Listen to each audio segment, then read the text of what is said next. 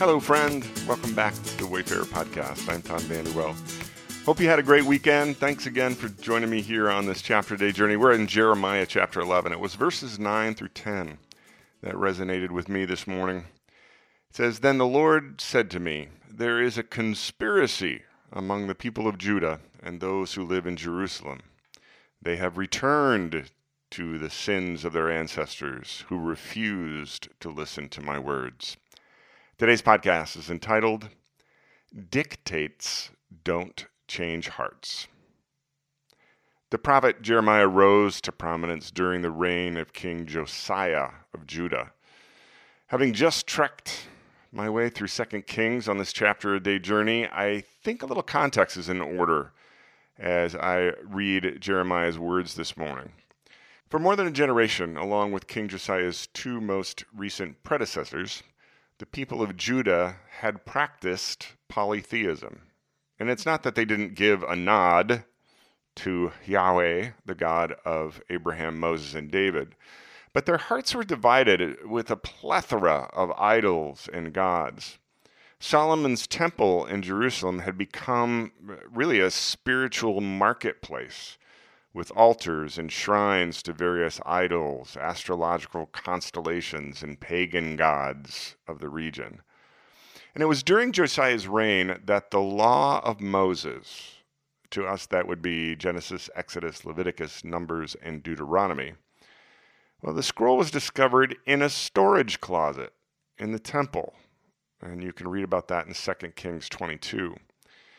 The law of Moses, which lays out the covenant between God and the Hebrew people, was given through Moses after God had delivered them from slavery in Egypt about a thousand years before Josiah's reign.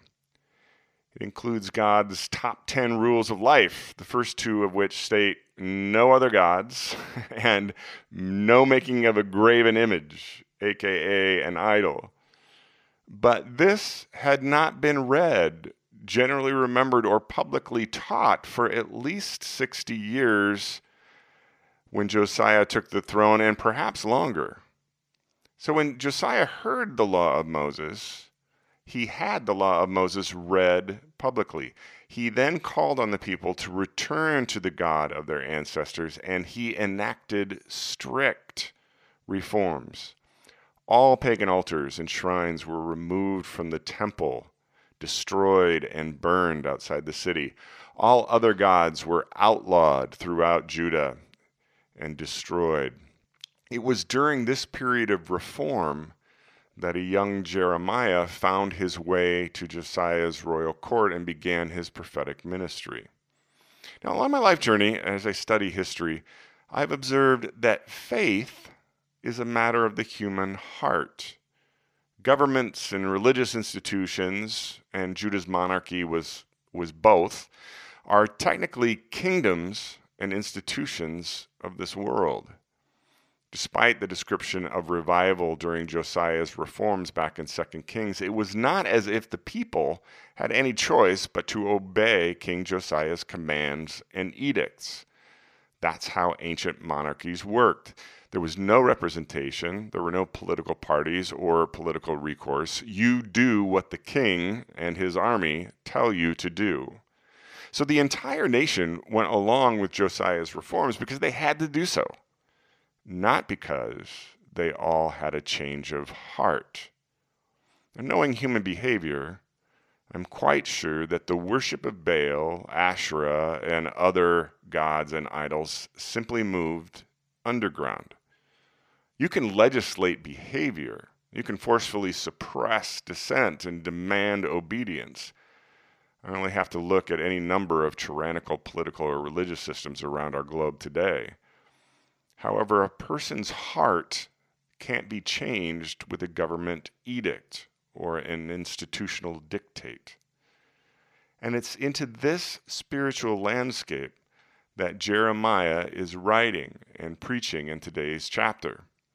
We don't know exactly when today's prophetic word was given and delivered in Jeremiah's ministry, but given the message, I could easily place it towards the back end of Josiah's reign when people's secret underground worship of other gods is growing into a political hot button. It's obvious that Josiah's dictated reforms have not changed the hearts of the Hebrew people. There is a conspiracy brewing to return to the sins of their ancestors. All of Josiah's four successors will give in to the idolatrous desires of the people. So, in the quiet this morning, I thought of the number of times in the great story that God reminds us that it's my heart's desire that He wants, not just my mindless observance of dictated moral or religious behaviors and traditions. If I truly give Jesus my heart, then I will be motivated to follow him into the behaviors he exemplified and requests of me.